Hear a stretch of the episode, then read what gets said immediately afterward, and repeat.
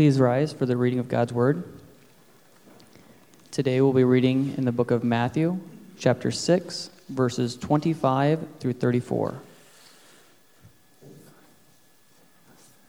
The book of Matthew, chapter 6, verses 25 through 34. Do not be anxious. Therefore, I tell you, do not be anxious about your life, what you will eat or what you will drink, nor about your body, what you will put on. It is not is not life more than food, and the body more than clothing? Look at the birds of the air. They neither sow nor reap, nor gather into barns, and yet your heavenly Father feeds them. Are you not more valuable, more value than they? And which of you, by being anxious, can add a single hour to his span of life? And why are you anxious about clothing? Consider the lilies of the field, how they grow. They neither toil nor spin. Yet I tell you, even Solomon in all his glory was not arrayed like one of these. But if God so clothes the grass of the field, which today is alive and tomorrow is thrown into the oven, will he not much more clothe you, O you of little faith? Therefore, do not be anxious, saying, What shall we eat? Or what shall we drink? Or what shall we wear? For the Gentiles seek after these things, and your heavenly Father knows that you need them all. But seek first the kingdom of God and his righteousness, for all these things will be added to you. Therefore, do not be anxious about tomorrow, for tomorrow will be anxious for itself. Sufficient for the day is its own trouble. Amen. You may be seated. Let me pray. God, we thank you for today. Um, we thank you for just all that you have done, Lord. And, and I know that for many of us, we may be struggling with anxiety. We may be dealing with worry. And it may be to the point where it's crippling. But God, I pray that through this word, that even though it may be uncomfortable to hear at times, God, I pray that it would penetrate our hearts and that it would help us to see the truth of how you love us and that through your love we are able to overcome fear because perfect love casts out all fear. And so we believe that, we trust that, we love you. In the name of Jesus Christ, we pray. Amen. Now, today's sermon is called uh, Anxiety and Worry. You know, St. Augustine, he was this bishop uh, in North Africa around 400 AD. He was this philosopher, he was uh, a theologian, and he was actually really pivotal in how the early church uh, was shaped. Now, there's this story of when Augustine was 19 years old. Uh, he reads this dialogue by a philosopher named Cicero that stated that every person sets out to be happy, but the majority are thoroughly wretched. Cicero pointed out that no one dreams as a child of one day growing up to be miserable, right? And yet, so many people's lives are characterized by conflict, frustration, and unfulfilled longings. And so, Augustine, he hears that, he hears this at age 19, and it intrigues him. And it ends up becoming his lifelong goal in finding out why there are so many people that are so discontent with their lives. And so, for him, as he continues to grow in his faith and in his knowledge and in his experience, he writes this book that's called Confessions. Now, this book has been absolutely crucial in the understanding of the early church and how, the, how for our faith has grown to this point. And you see, in this book, one of the big points that he makes, one of the thesis statements that he says, is that the reason we are so unhappy is because for most of us, our loves are disordered. Augustine was convinced that what defines a person more than anything else is what they love. He said that you can see the essence of who they are not by what they say and not by what they not by how they act but by what they care about the most.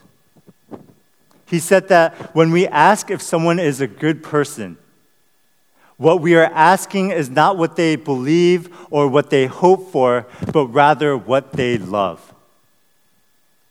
He says the reason we are deeply unhappy is because we have disordered loves.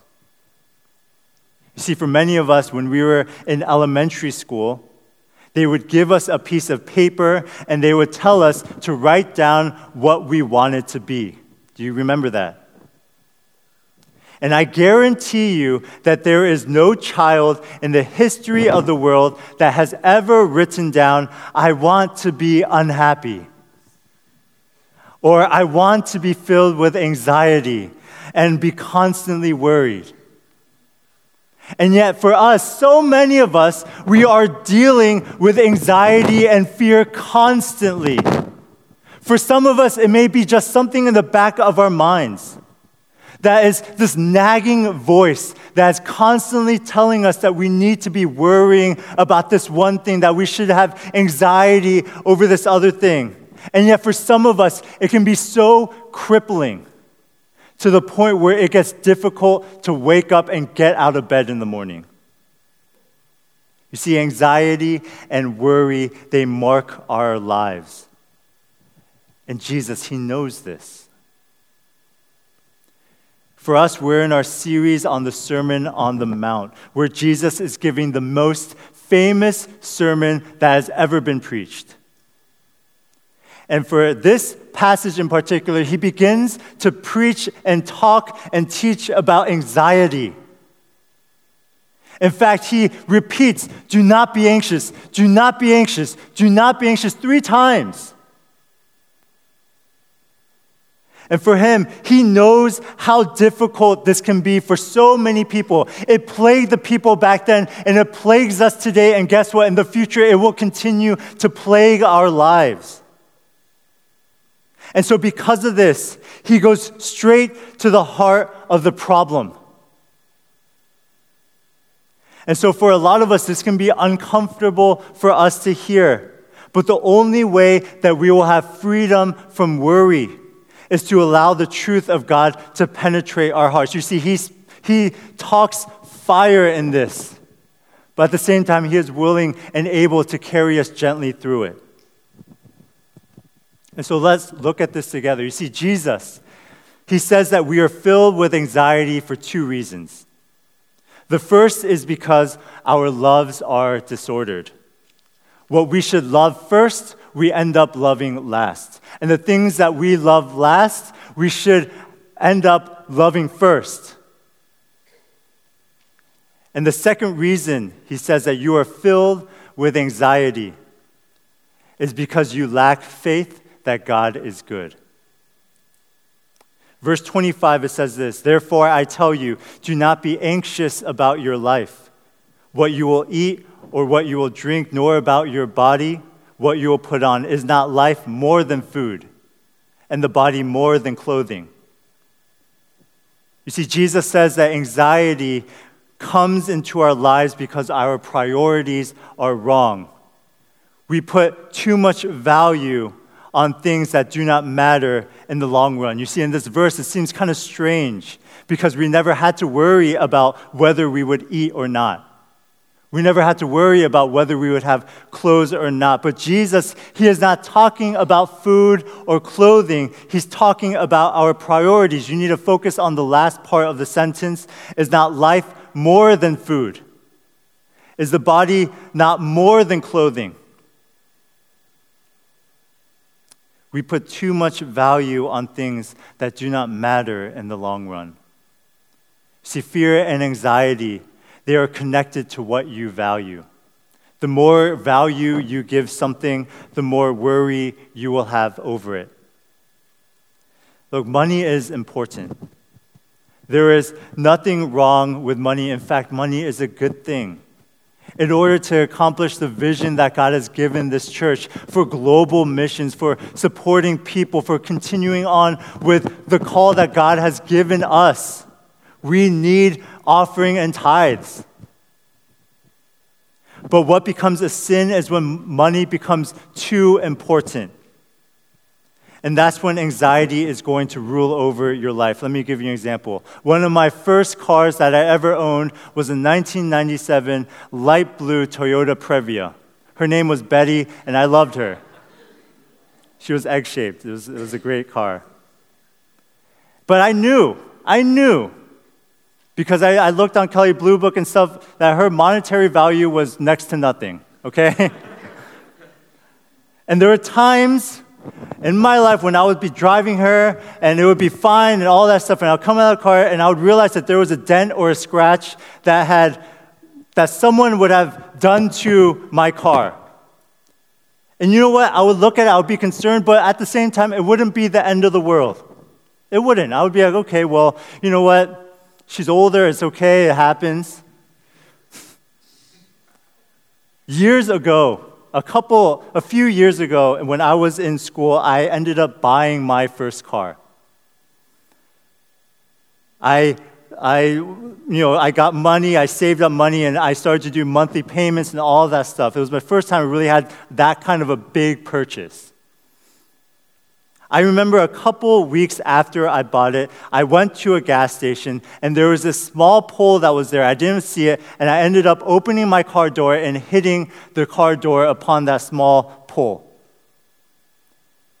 The scratch itself was not very noticeable. It was at the very bottom of the car, so you're not going to be able to see it until unless you kind of look down. But in that moment, I thought my life was going to end. I was so absolutely upset. I was furious, in fact.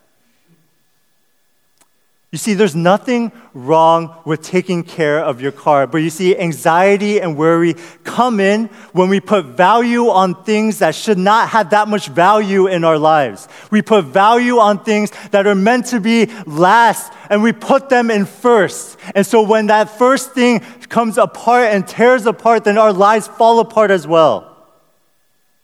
Was there really a difference between my old car and my new car? They had the same function, they did the same thing, and yet I put more value on one, and therefore my life was dependent upon it.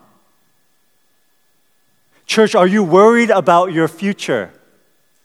Are you worried about your future job prospects? Are you worried about your children? Are you worried about your job? Are you worried about these all these different things?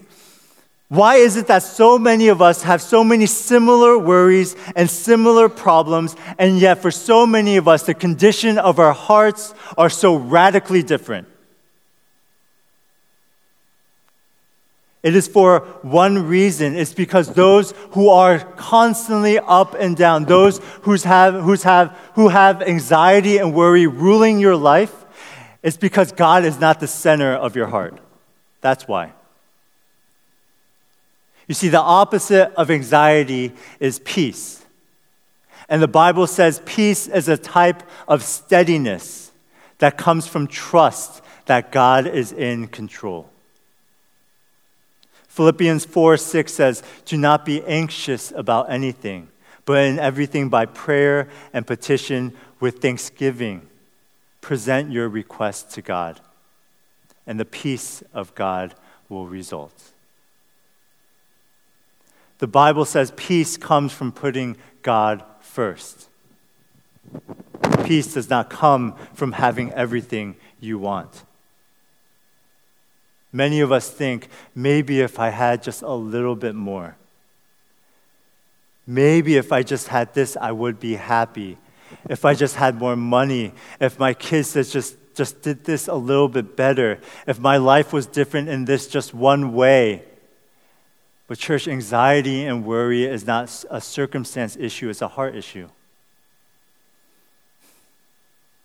Verse 26 says, Look at the birds of the air. They neither sow nor reap nor gather into barns, and yet your heavenly Father feeds them.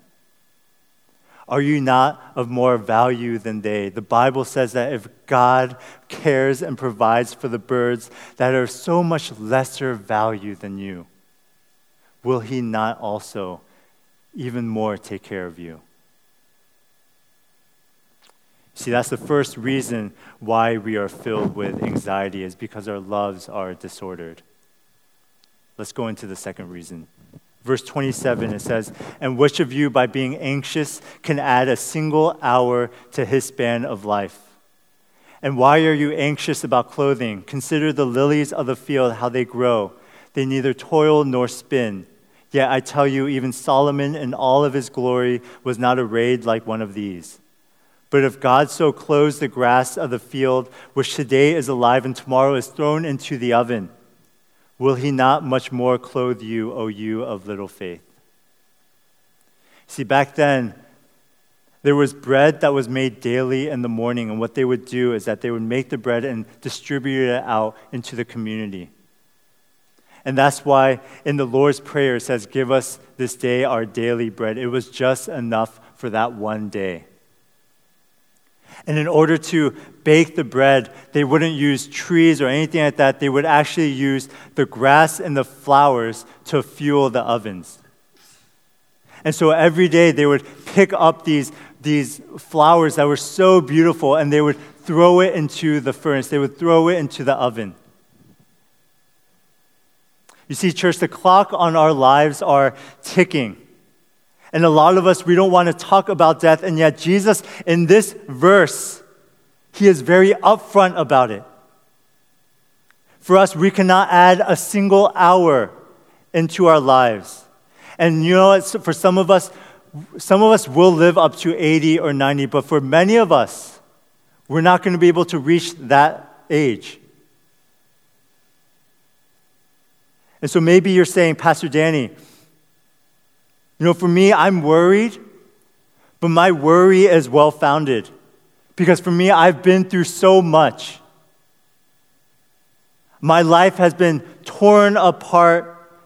And so for me, when I look into the future, I have every right to be anxious. It makes sense for me to be worried. Church, fear and anxiety are destructive in our lives, but God has given us a weapon to fight it. And that weapon is faith that God is ultimately good and that He loves you. You know, there's something called the providence of God. And it's that the belief that good things and bad things are used by God as a part of His ultimate plan. For us, you, you will never be able to overcome the fear and anxiety in your life without the belief that God is in control and that He knows what you need when you need it better than you. Romans 8:28 says God works for the good of those who love him, who have been called according to his purpose. The Bible again and again talks about this providence. One of my favorite examples that I have said again and again is when Joseph meets his brothers. And this is after all that they've done to him. And so they're coming to him in fear and in shame. Because for, what, for, because for them, they sold him into slavery. And for Joseph, he ends up going to prison. He ends up spending years there. He ends up being betrayed by his friends and his family, and finally he looks at them, and instead of looking at them in anger or mistrust or hurt or worry, he says, Look, what you intended for evil, God, he meant it for good. And so I trust in that one thing. Church, do you trust in that? That even in the hardest times of your life, that even when you look in the future and it looks so bleak and so dark, when you are praying and those prayers are not answered, can you still say this one thing? That yes, maybe Satan is trying to do things for evil. Yes, maybe the people here are sinful and we are trying to go towards the wrong way. And yet, even in those things, God is able to use it for good. That God, He still has those things in control. That God, He is still more powerful than those things. Do you believe that? Do you believe that without a shadow of a doubt? Because if you really do believe that, then there should not be anxiety and worry in your heart. Yes, of course, there will t- times will come when you will all of a sudden feel that twinge in your heart, when you will feel something, when you feel worried, when you feel fear. But it's in those moments when you will have to remember what God has done in your life. You will have to remember the character of who your God is.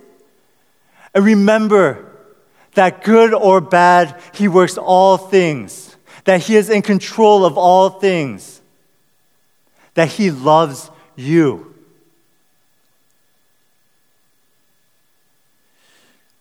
And I know this is so difficult for a lot of us to hold. Because for so many of us, we are divided in our hearts. We know that God loves us and that He sent His Son to die on the cross for our sins. We know that He cares for us and that He will be faithful in providing what we need. And yet we are so fearful because in the back of our minds we have this one thought what if God doesn't come through? What if, what if God isn't able to provide?